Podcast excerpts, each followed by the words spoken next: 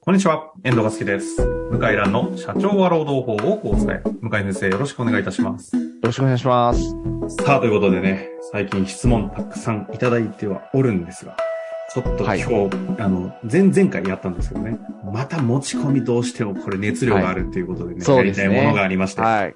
これも雇わない経営メルマガに書いたんで、おこれもね、やっぱりこう、ちょっと表に出せない、ちょっまとたつあい、の前々回ね、聞いてない方、あの結婚と労いや働の、ね、雇用がね、似ているという話をしたんですけども、はい。ちょっとあのテキスト危ないのでということで番組やりましたが、そうまですねた類似的なちょっと感じなわけですね。そうまあ、まあ、そうなんだろうなと分かってはいたけど、いざ現実になると、ああ、やっぱり全然違うなと思った事件、事件というか事案があったんで、おおちょっと話したいと思いますね。ちょっとじゃあ、大きなはいテーマをいただけますか、テーマ、まずジョブ型の20代、30代。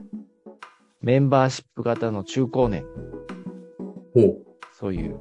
これはちょっと、あの、改めて概念整理としてね、ジョブ型とメンバーシップ、は何かっていう。うんそうですよね。まずは行い。きジましょョうか。ブ型っていうのは簡単に言うと、人を採用するときに、あなたはこれをやる人だよと、お互い約束して、で、あなたはこれを結果を出したら、このぐらい給料払いますよ。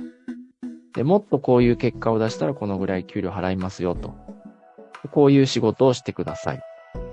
はい。で、転勤はここまでです。うんうんうん。で、明確に決めて、あの、あ仕事してもらう。ですから、結果が出ない、役割果たせない、となると、高級。場合によっては退職勧職。はい、以降は日本で難しいんですけど、まあ、辞めざるを得ない場合が多いですね。昔で言う、あの、職能給に対して職務給的な、そうです受け止めていね。いまさに職務給です職ね。務給、はい。ジョブで、メンバーシップ型雇用は、雇用はですね、大卒で大企業、はいで入社式、はい。就活入社式。うんもうみんな一斉。リクルートスーツ着て。で、4月1日入社式。もう100人同期。みたいな。で、最初の研修期間3ヶ月の後に、うんうん。いきなり。り四国もしくは九州の工場行ってください。あああ、配属させて。なたは経理です。え、僕経理希望してないんですけど。いや、あの、工場の経理頑張ってください。まずは、あの、商業簿記、工業簿記、えー、ちょっと勉強してください。みたいな。で、行ったら、うんもういろいろ、えーこれやれ、あれやれと言われて、はいはい伝票の整理から。ああ、昔だったら現金数えることからみたいな。はいはいはいはい。そういう修行を受けて、うん。で、勉強していく。で、あ、5年経って、ああ、九州いいとこだなと。ずっと住もうかなと思ったら、じゃあ次事、例が出てくる。。北海道の工場転勤だ今日は極端な人事異動だな。極端ですね。もう極端ですねうん。ちょっと、今時ないかなと思うけど。はいはい。いやいや、これね、北海道はうちの機関工場で、最先端の設備があるんで、君は、ね、もともと、あの、なんだろう、理系の学部だったから、なんだろうな。理系の学部経理に配理属系の学部経理。理ないな。そんなめちゃくちゃな。たまにあまあるかまもあ、しれない、君はもともと経営学部だったから。じゃあ次は、なんだろう、なんですかね。生産管理やってくれ。ああ、ありそうですね、生産が。うん。生産管理を。北海道は寒冷手当もつくから大丈夫。大丈夫。で、いきなり27歳ぐらいでまたゼロからやる。うんうんうん。これ日本、あの、私の履歴書ってあの日本経済新聞のあの裏側にあるええ社長さん、まあ経営者の方かな、メインは。あれでよくある大企業経営者の、大企業、まあオーナー一族じゃない経営者の人の私の履歴書でよくあるパターンですね。ああ、まあ大体それが海外だったら激しいのが多いですよそうそうそうね。時は高度経済成長期みたいな、そこから始まって。はいはい。え、これがメンバーシップ型いや、要するに何していいか分かんないんですよ。で、転勤も移動も頻繁にあって、おうで、自分が何をやらされるか分からないみたいな。で、給料は、あの、やってる仕事に連動しなくて、徐々に上がっていくみたはいはいはい。い。であ、メンバーシップでありがり、ありがちなのは、うんうんうん。例えば北海道、ああ、やっぱり北海道いいとこだと。もうずっと住もうと。って言って、例えば、どこですかね。まあいいや。まあどっか札幌に、マンション買いました。いいところに。で、子供が生まれました。あ。以内に。ははいい。不そ倫したら、はい。次は四国。ええ 子供生まれて家買ったばっかなんですけど、と。いや、四国。ってくださで、い。 1年もしないうちに賃貸。よくありますね。そうで、会社が手配して、そのマンションを人に貸すと。で、社宅住まいと。こういうやつですね。この感じって、これ、これはしメンバーシップ型って言うんですかそうですよ。あ、そうなんですね。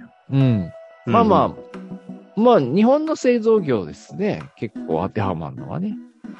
あ。さっきあの冒頭に職の、職務給ってジョブ型って言いましたけど、はいはいこはのメンバーシップ型が日本だと職能給と結構イコ職能ー給ルになるってい。ことそう。イコールになりますね、うほんぼね。でですよでね。きはい。で、はいはい、はい、はい。それで、まあ、あるお客様と食事をして、はいで、はい。その、その人事部の方と食事をして、うん。で、あの、まあ、久しぶりに僕担当からはもう外れちゃってるんで、はい。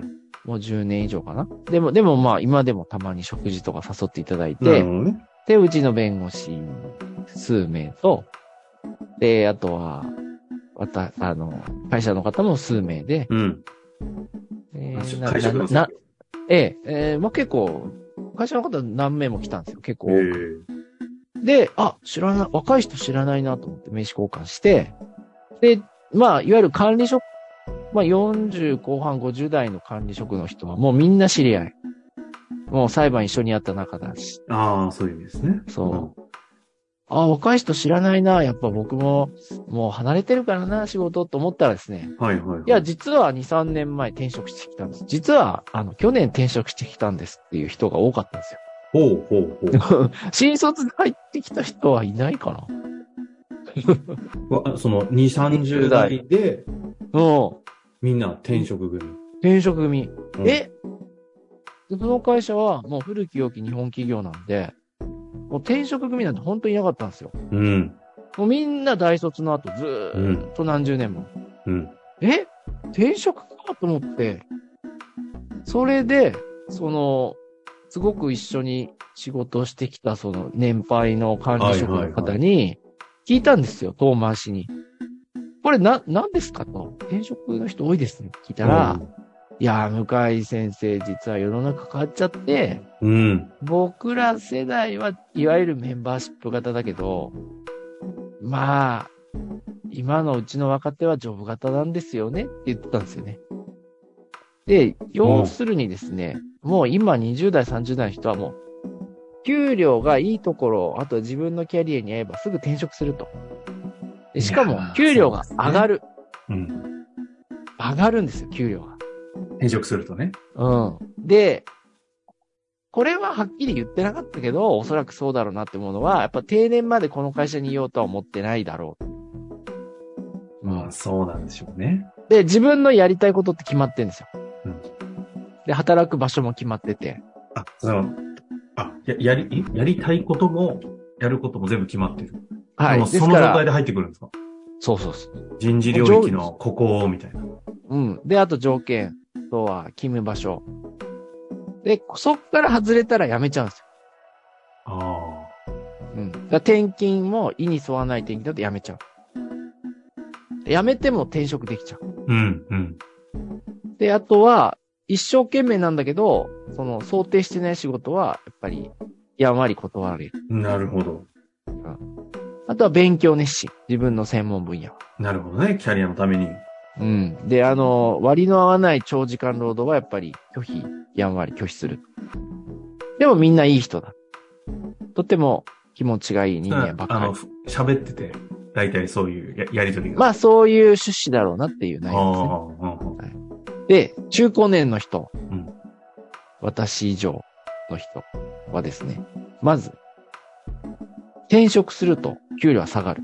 うん。ああ。そもそも市場に連動してないから。うん。給料うんうんうん。あと、異常な長時間労働でも耐え忍ぶ。もう、それが、もう未だに。まあ今どうかな昔すごかったですよ。であとは、転勤は何でも応じないといけないと。もうこれは分かってるから、拒否しない。だから単身赴任10年、20年も結構ある。ううん。あとは、何でも言われたことはやんないといけない。うん。ただ、もう、専門性とか極めようとか、もう、ちょっとどうしていいかわからないって感じですね。なるほど。で先輩方は、定年どころか65、70近くまでグループ会社にいたけど、自分たちはわからない。確かにね。で転職などはもう今更考えたことないし、できないと思ってる。で、こういう関係も社内の同僚、先輩、後輩ばっかり。こういう感じですね。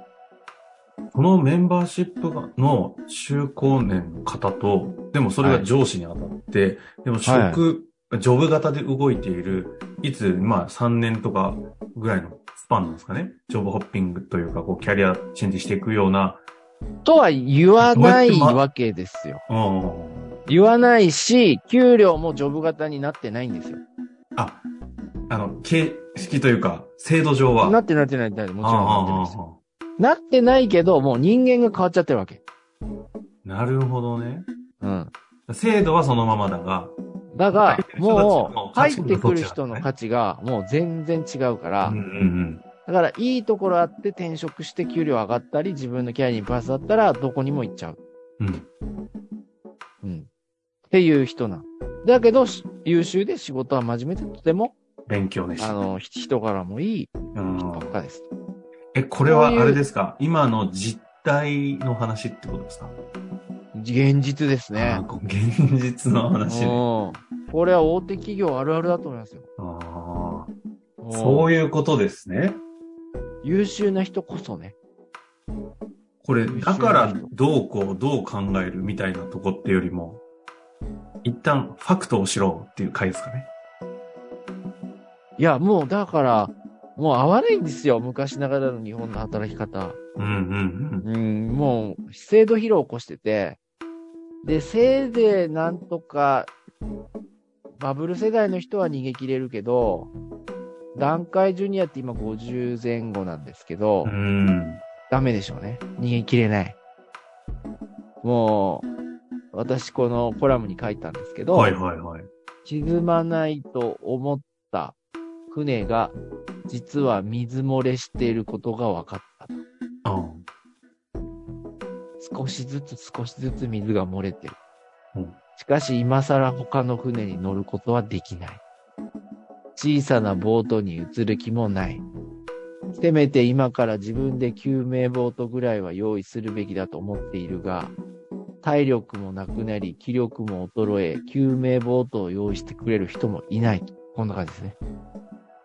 それは、厳しいやっぱそれを実感するのを見ていしるまわすけですか。ね。まあまあ、その会社はもう全然、あの、業績も堅調で、あ、なるほどね。はい。まあ、全然終身雇用ですけど、全全然問題まあしまだ沈んで沈むことなはいけだろど、多くの、まあ、50前後の段階ジュニアは、厳しい。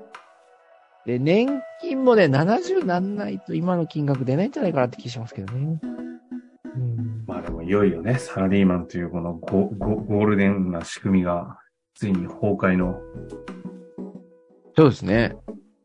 な、なんか、なると。もう徐々に溶けてる感じがしまうす。ん。うというわけん。ですね。